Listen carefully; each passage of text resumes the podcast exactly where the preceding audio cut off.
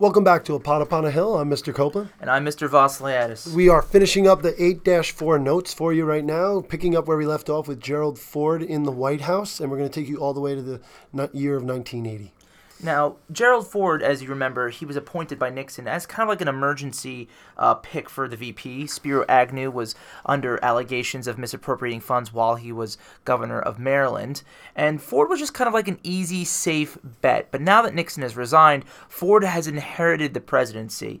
And besides pardoning Nixon, he's going to start to do a few other things in which is not going to really be very well looked upon by the general, well received by the general public. One is the agency of the CIA. Now, that the CIA during the time, I'd say about from the 1950s by Eisenhower, it's going to begin to kind of do a lot of covert operation.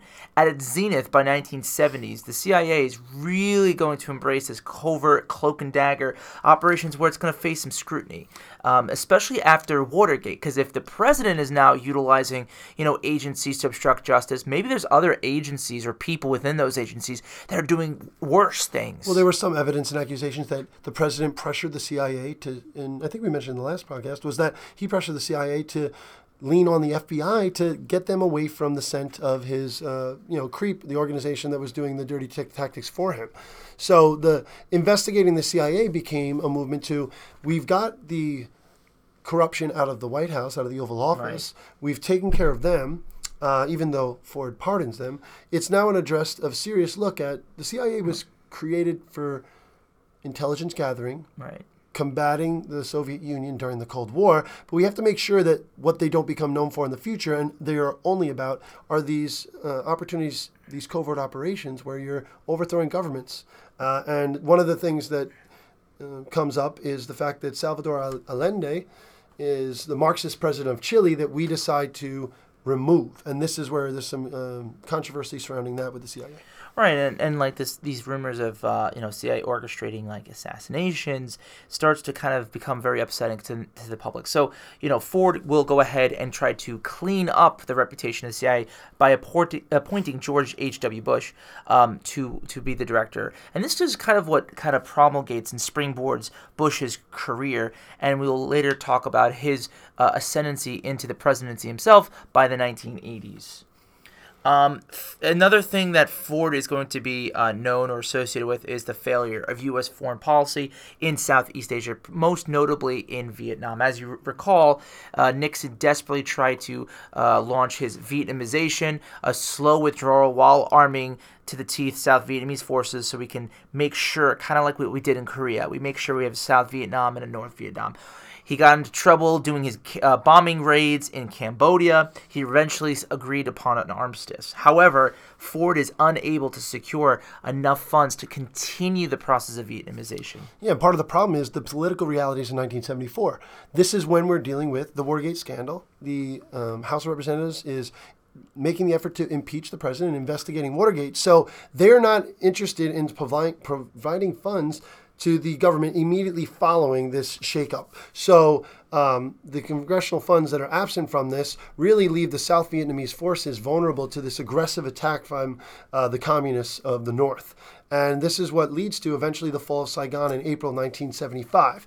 So Vietnam is united under the communist rule in Hanoi, and the United States basically is left holding the bag and, unfortunately, trying to get out as many people as possible at the very end. There's images of people dangling from helicopters as they leave from the from South Vietnam, from Saigon, and it's really painful to watch because many of these people know that they're going to be under communist control going forward as the United States is leaving. And the fact that we have a very rushed evacuation procedure of about 150,000 Vietnamese kind of looks bad against, especially when it's televised, right? It just underscores more that we're retreating and making a hasty retreat. These people thought that we were there to support them for the long haul, and then when everything hit the fan, we were getting out, and we were not going to spend too much time waiting for them to come with us. Like in Vietnam, it doesn't take long for communist forces in the neighboring nation of Cambodia to also start to re-entrench communist ideology. And the administration in 1975, known as the Khmer Rouge, How do you pronounce that? Khmer Rouge. Khmer Rouge, thank you.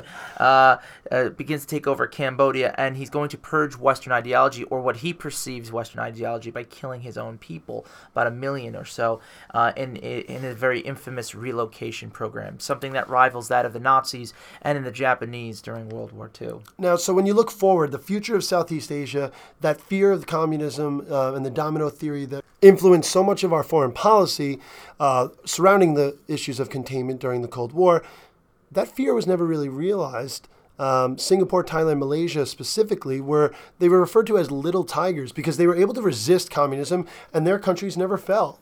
And I guess you could make this argument. Some critics have. It's a weak one, might I add, personally, that thank God we were in Vietnam, because it bought those nations enough time to develop robust economic capitalistic systems to make it less susceptible to communist infiltration. I just think that's a really very weak, flimsy argument, considering 58,000 Americans dying and the amount of inflation that occurred as a result of the $118 billion we spent on the war. But I leave that to you to decide.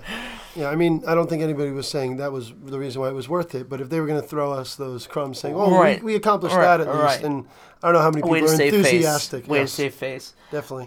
So in terms of his domestic policy, again, he's not going to be a very long – he doesn't have a long tenure. But he's going to be known to be less accommodating and more conservative than Nixon. He's going to urge voluntary self-regulation from businessmen and consumers. Yeah, I mean, for all the criticism that historians have of Nixon, he actually worked with his Democratic-controlled Congress fairly well. And we talked about those programs before. So it's a move towards more conservative ideology. The economy is working towards a recession, unemployment moving up to almost 9% during Ford's short tenure. But he actually agrees to a Democratic-led bill to try and stimulate the economy. But overall, 39 different bills that were passed by the Democratic Congress, he vetoes in his just little under 2 years in office. So less of a pragmatic leader as his predecessor. Ford is going to kind of like stay along that old traditional 1920s-esque staunch conservative, like laissez-faire, hands-off government. And it's going to kind of cost him, as we will know in the 1976 election. The bicentennial celebration in 1976, it's America's 200th birthday. It's just an opportunity for Americans to kind of reorient themselves to who we are. However, I must tell you that the ghosts of Vietnam and Watergate will still haunt us well into the 21st century. It's a significant accomplishment, though. I mean, sometimes now in present day we look back like, well, America, or this idea of America was going to always inevitable. But there are a lot of moments that a lot of countries in the past that were democracies have fallen apart. And we've been very resilient. So to really sit back, take in what it means to be 200 years successful democracy, and that we just saw our checks and balances works properly. Yeah, there's something to be said about that. If you remember, a lot of European diplomats viewed America as the great experiment. So the fact that it survived 200 years, I'm happy to hope then maybe we will be around to see the 300th. Yeah, we have an agreement. When I'm 89 and you're 87, we'll get together for another podcast. Yeah, exactly. For the tricentennial, if that's what you're going to call it. Podcasts are still in favor. People still they still listen to podcasts. Whatever. The election of 1976. So this is where Jimmy Carter kind of makes his political debut. The Republican primaries, interestingly enough, choose Ford over Reagan. So the fact that they had a primary, though, like the sitting president had to defend himself against the Republican. Well, because this is a president that was not popularly appointed, right? And he's also the only president to never been nationally elected to an office in the national election, because he was a House representative.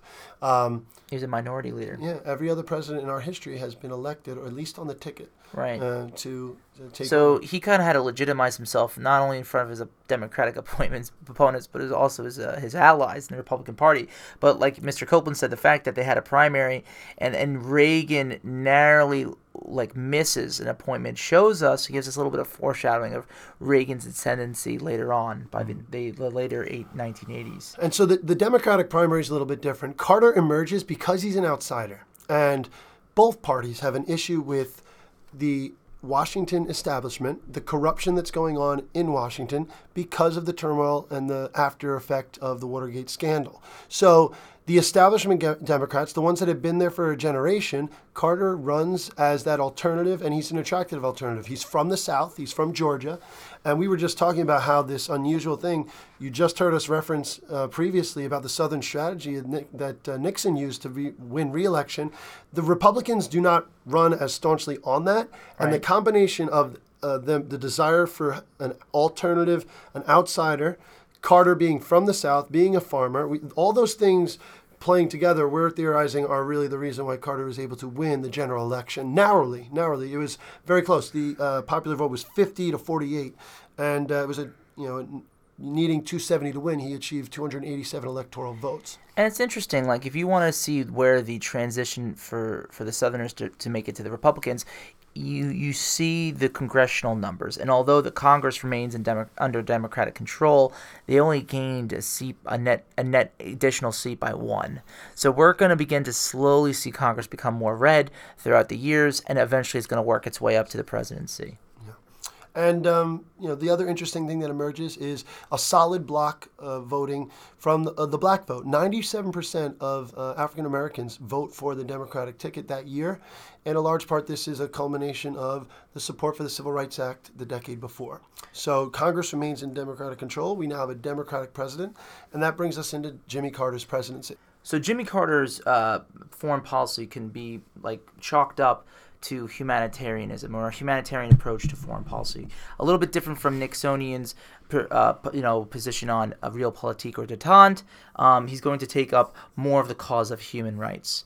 However, being a man with some limited knowledge of nuclear atomic energy, I feel like this is what tremendously influenced him to do that. So he had some naval experience when he was younger in the 50s. He was training to become a officer in the Navy that was going to hopefully be on one of our first nuclear submarines. So he kind of wanted to continue Nixon's détente, but also kind of reshape America's reputation in the world community, especially over allegations of the CIA kind of having more heavy-handed strategies on removing communist sympathetic leaders throughout the world. So he immediately is going to appoint the first African-American, Andrew Young, to serve as the U.S. ambassador to the UN. And that right away is going to show a lot of countries throughout the world that we are a progressive nation. Carter and Young will champion together the cause of human rights around the world, especially by opposing the apartheid in the black majority in South Africa, and in Rhodesia, of course, Zimbabwe, by all white governments. So this is his first debut in terms of international humanitarian platforming, and he's going to do it with the help of Andrew Young. Yeah, in addition to that, there's some issues in Latin America that he tries to combat in terms of human rights violations. You have the militaristic governments of Argentina and Chile. He decides to cut off U.S. aid to those countries in response to what they've done to their own people. So this is an effort that the United States had not been doing recently. We were taking more military action was our approach around the world in terms of intervention. So now we're going to cut off aid to countries that we believe are misbehaving in a sense when it comes to human rights. And one of the things that leads to in Central America is also the Panama Canal. So Carter administration, what they're trying to do is correct some of the things we've talked about earlier this year and how the United States influenced and acquired control over the Panama Canal back in 1903. If you remember Teddy Roosevelt's big stick policy, he's going to use U.S. naval forces to kind of pressure the Panamanians to give rights or property rights for us to construct this canal. Now, this treaty was overwhelmingly going to benefit the United States government at the exploitation of the Panamanians. So Carter moves to kind of to correct this by renegotiating a long-standing treaty that will later be ratified by the Senate in 1978. Yeah, so that is something that is a difficult thing to get through, but eventually he's able to influence Congress enough. And remember, Democrat-controlled Senate helps that. But the Panama Canal, the culmination of the treaty was that it is an agreement to gradually transfer the operation and control back to the Panamanians. And that's completed in the year 2000. I remember at the millennial when that was something that was happening. They showed the celebrations in Panama in 2000 when that was occurring. So again, like how we did with the Philippines, this is a gradual kind of readmittance of their autonomy. And of course, there's going to be a lot of critics. I mean, some opponents are going to accuse Carter of giving away the canal in the 1980 election. And they're going to use that against him when he runs against Reagan. Yes. So Camp David Accords are something that all of us need to be aware of, because it is the greatest achievement that Carter has during his presidency. And it was a peace settlement between Egypt and Israel, right? The 6 Day War that occurred just a decade earlier was something that we're trying to ease the tensions. You know, a generation before, after World War II, we create the nation of Israel, and we are really staunch defenders of their sovereignty. And this is something that the Arab world is contentious of. So in 1977, the original, the person who actually made the first step was the President Anwar Sadat. And he visits with Prime Minister Menachem Begin, I believe. And that step in the right direction in Jerusalem when he visits with him is when prompts Carter to invite both of them to Camp David, and he would be the intermediary. So Camp David is a place off campus. It's basically a retreat home for the presidency, and all presidents have access to it. So he ends up negotiating the Camp David Accords there, which are the framework from a peace settlement between the countries in the future. But as a result, Egypt is the first Arab nation to recognize the nation of Israel. Just like we delayed our recognition of China, this is very important for the Middle East peace process. As a result, Israel, or to kind of save face, Israel was also going to agree to withdraw troops from the Sinai area, which was land taken from Egypt in the 6 Day War of 1967. Of course, this is generally going to be applauded by most of the world community, except, of course, the Palestinian Liberation Organization, or PLO, and other Arab countries, particularly those who are in OPEC, are going to kind of find this to be a complacent betrayal of their Arab nationalism, the fact that Egypt was willing to kind of compromise with, you know, the puppet government of the United States is something that's going to be received with quite some ire within the PLO and other Arab nations. But generally speaking, in Europe and elsewhere, it's going to be applauded as one of Carter's greatest diplomatic achievements. Yes, and so from his greatest achievement, we move now to what he's most known for in terms of his international failures, which is the Iran hostage crisis. So in 1979, we have Islamic fundamentalists taking over in Iran. Why?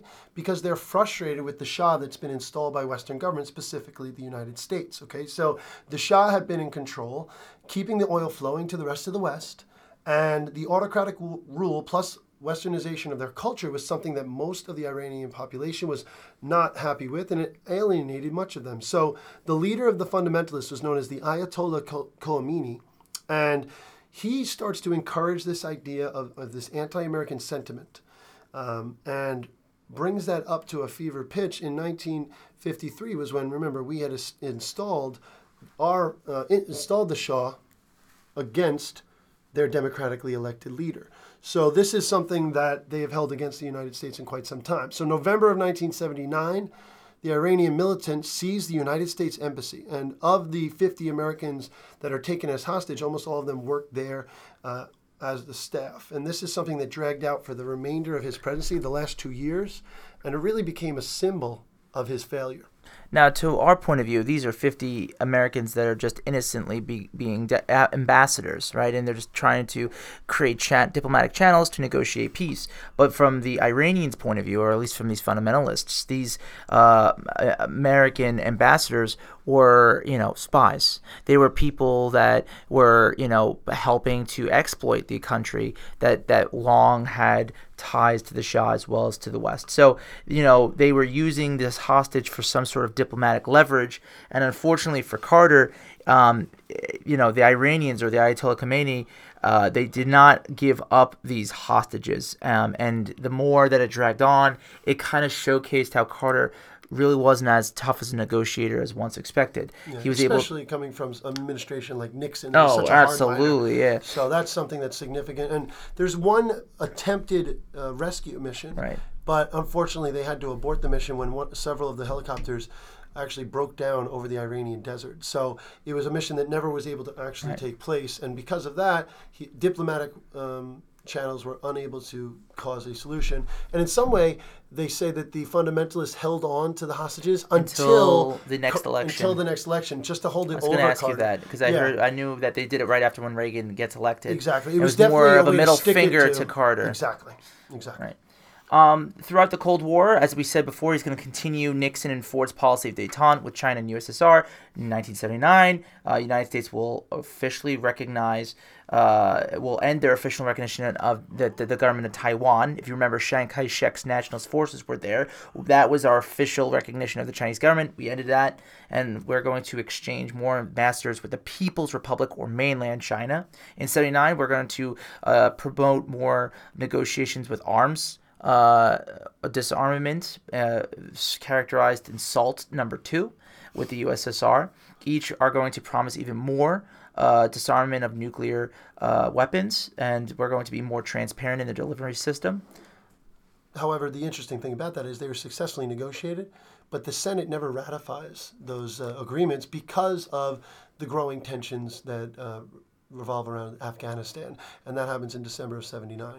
Right, so, you know, they managed to kind of continue with the détente, but then when Soviet troops start to invade Afghanistan, interestingly, for the very similar reasons why we're later going to invade Afghanistan, is going to kind of heighten U.S.-Soviet tension. So that really kind of characterized Soviet's invasion of Afghanistan is the end of a decade of improving U.S.-Soviet relations, and we're kind of going back to those pre-Cold War tensions that we've experienced before 68 and 69. Yeah. And, you know, the thing that was concerning was the U.S. feared, with oil being such an important commodity, with our economy just being, you know, in a few short recessions because of, you know, OPEC nations and the control of oil, this invasion of Afghanistan could lead to the Soviet control of the oil-rich Persian Gulf if they continued to move to the southwest.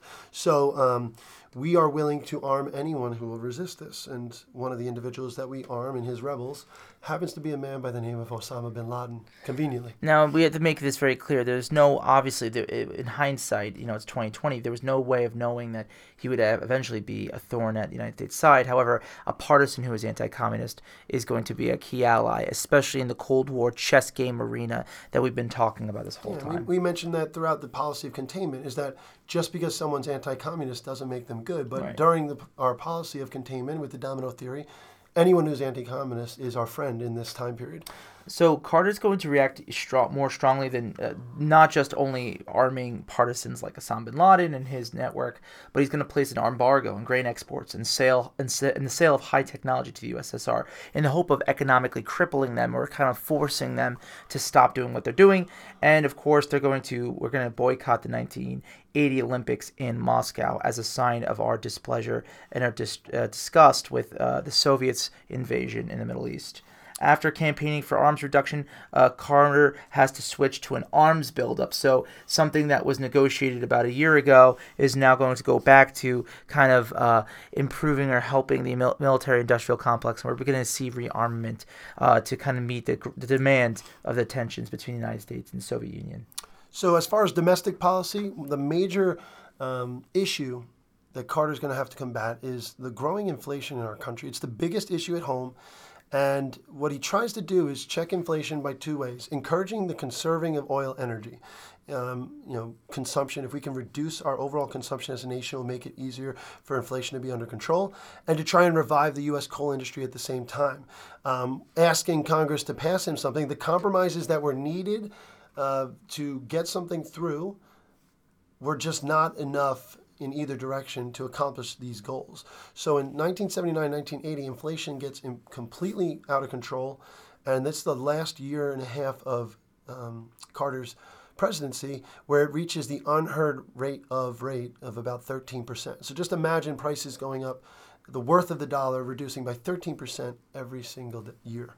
And like as Mr. Copeland said, when you have inflation, the increased value of currency, it's going to slow economic growth. People are not going to have they're not going to be as confident to take out a loan or a mortgage, or they're going to engage in some entrepreneurial business practice. So it's going to affect not only consumers but businesses as well. They cannot afford these high interest rates offered in banks or the high prices that are going to be adjusted because of the situation. And the other thing is for retirees, your whole life you're saving money. Yeah, now that money isn't worth as much. Right. So that puts an entire amount of anxiety in our domestic issues, because inflation is really one of the worst things that an economy can have happen to themselves. So in an effort to combat that, the chairman of the Federal Reserve, this man, Paul Volcker, imposes some policies in an effort to go after these inflationary rates by increasing interest rates to as much as 20% in 1980. So if I'm a business looking to get a small loan, they're trying to reduce the amount of money available in circulation, so they're going to make it more expensive to access that money by making 20% the rate that you're going to have to pay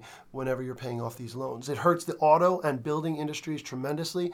They are laying off more than 10,000 workers each, and it is something that permeates in an increase in our unemployment rate, unfortunately. It's going to push more of the middle class into higher tax brackets, and it's going to lead to what will later be known as the taxpayers' revolt, and it's going to have a significant impact on the legacy of Jimmy Carter.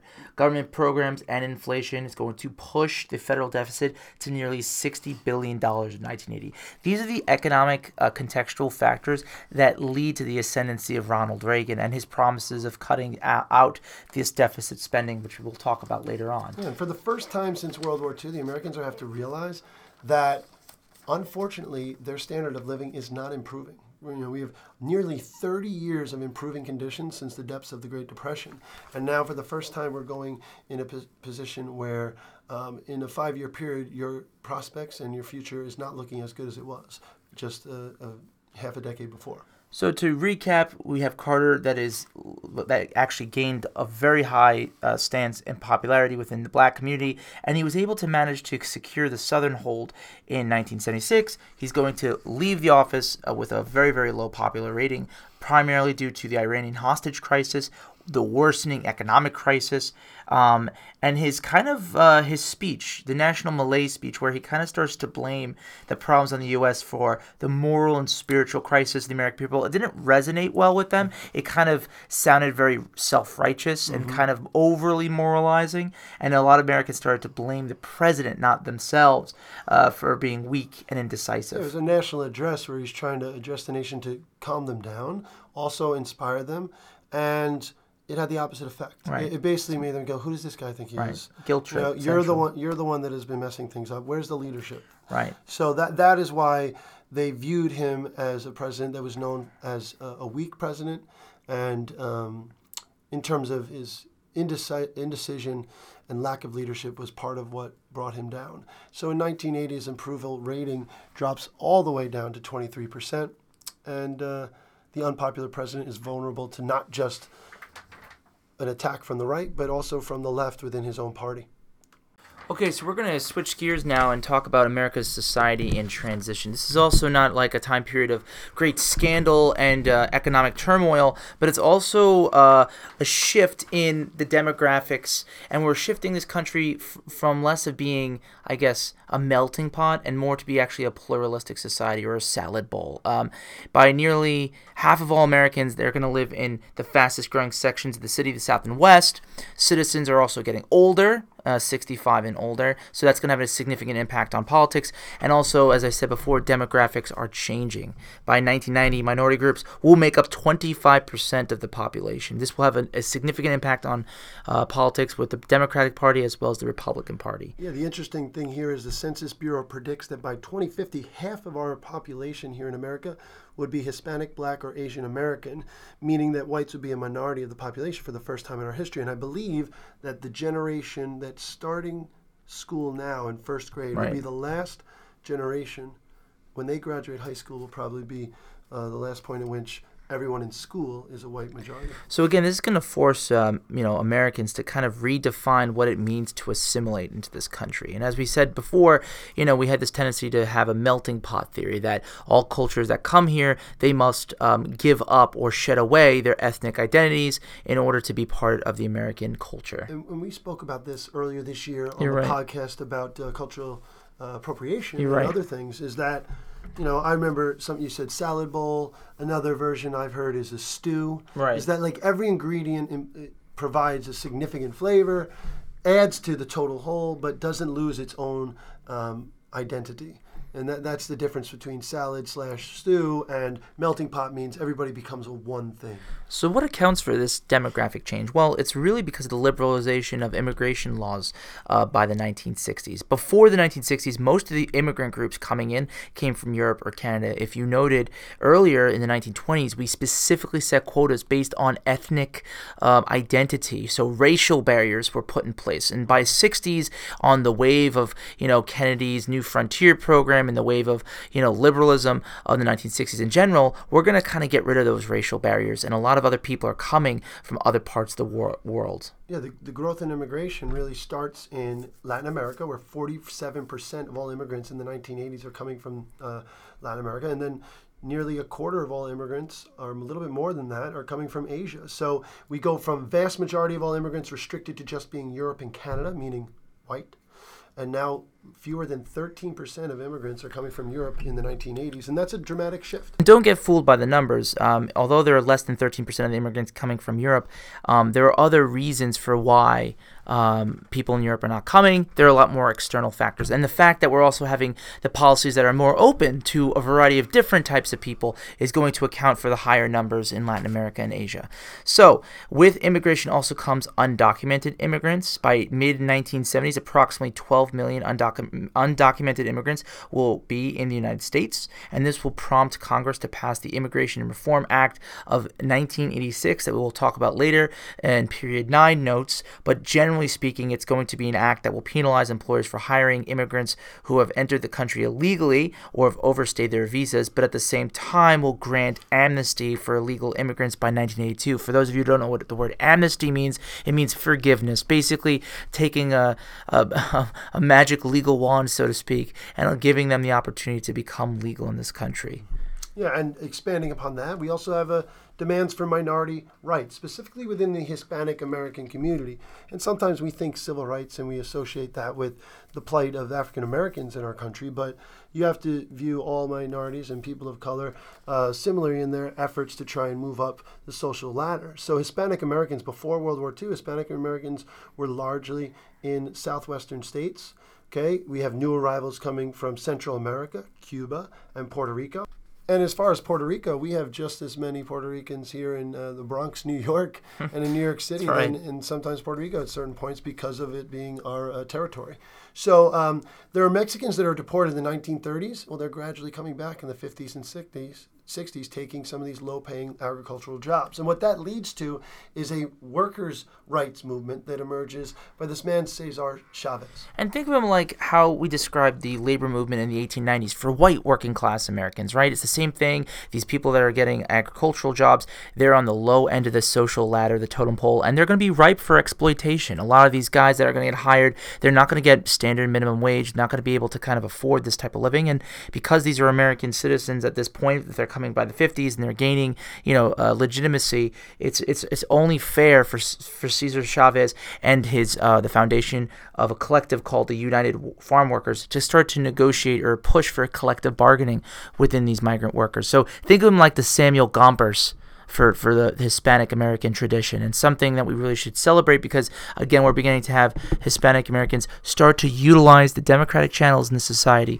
to gain the rights that they deserve. Yeah, and it became a moral and ethical movement. It was not just viewed as some type of collective. Some of the disparaging comments about the workers' rights movement is sometimes associated with collectivism, right, and Marxism. But this was an appeal to the American people about what they deserved. Right. And it was something that was widely supported by most Americans at the moment. So activists similarly won federal mandates for bilingual education throughout our country. So in areas where students were, their primary language was Spanish, they were requiring schools to teach Hispanic children both English and Spanish. And this was incredibly important in areas of South Florida and along the border of Mexico with Texas and Arizona. So Hispanic politicians are elected into offices in the 1980s in Miami, San Antonio, and other large cities in these areas. And in the 2000 census, the Hispanic population in the United States is now the country's largest minority group. So they have increased the percentage of the population compared to African Americans prior to that. And you could see their power in their numbers, especially as Hispanic politicians gained seats in these key areas, and they continue to gain these seats throughout our nation even today.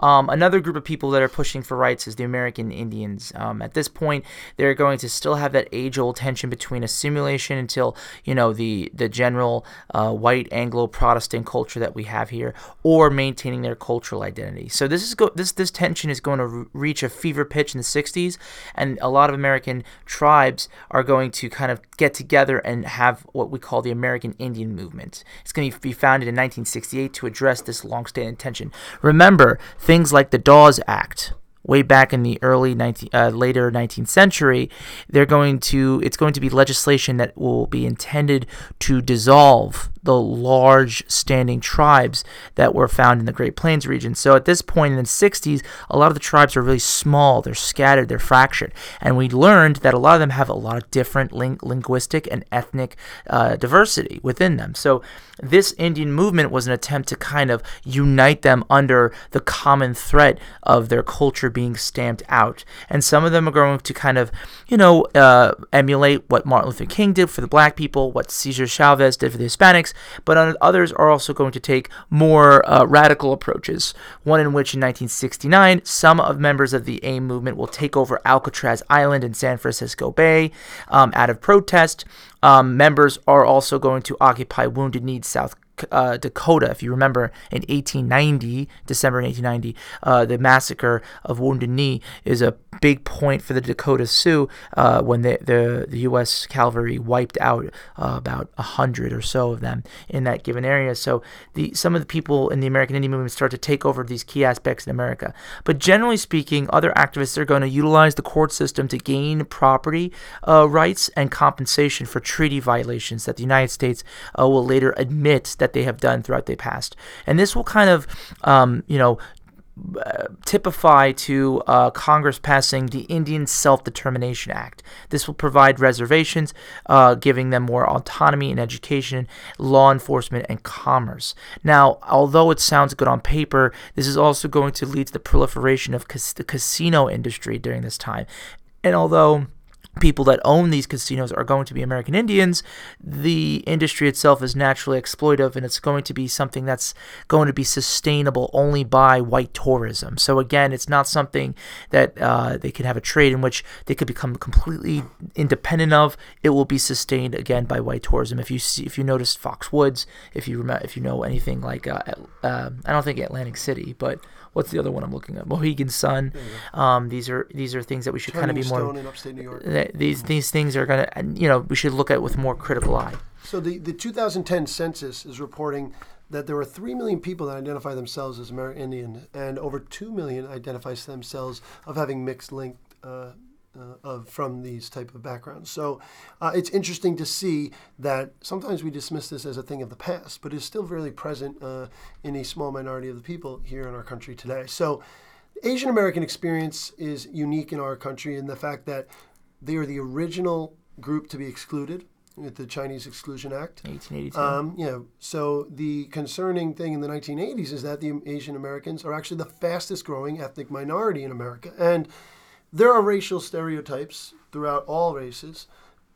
Many of them can be negative, but they also could be positive. And in a sense, one of the things that is used disparagingly about other minorities is that sometimes Asian Americans are held up as the myth of the model minority, that if they come here and are so successful and their students and their children are able to get great grades and move up through the ranks and go to all these wonderful institutions of higher learning in our country, why can't you do it? Why can't you pull yourself up from your bootstraps? So it's this interesting myth of this model minority that many times Asian Americans are held up as very accomplished in their ability to assimilate to American culture in a sense of being able to, in one generation, really advance themselves.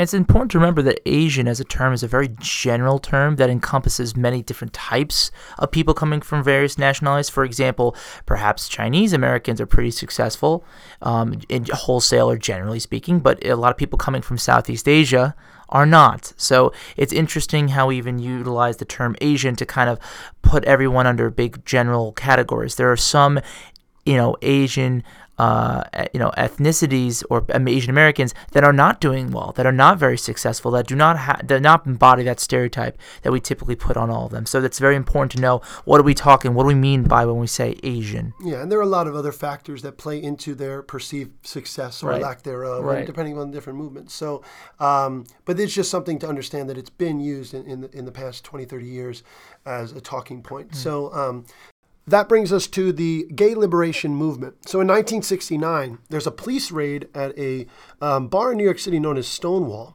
And it's an establishment very popular in the gay community. And we have to remember, in the mid-1970s, homosexuality is actually classified as a mental illness. And that changes in part because of what happens here. So the police are involved in a sense that they are basically doing a sting on technically illegal activity. You know, being publicly out as a gay person was illegal. And so what happens is they raid the bar, they start to arrest any cross-dressing men, and there starts to be a little bit of resistance to it.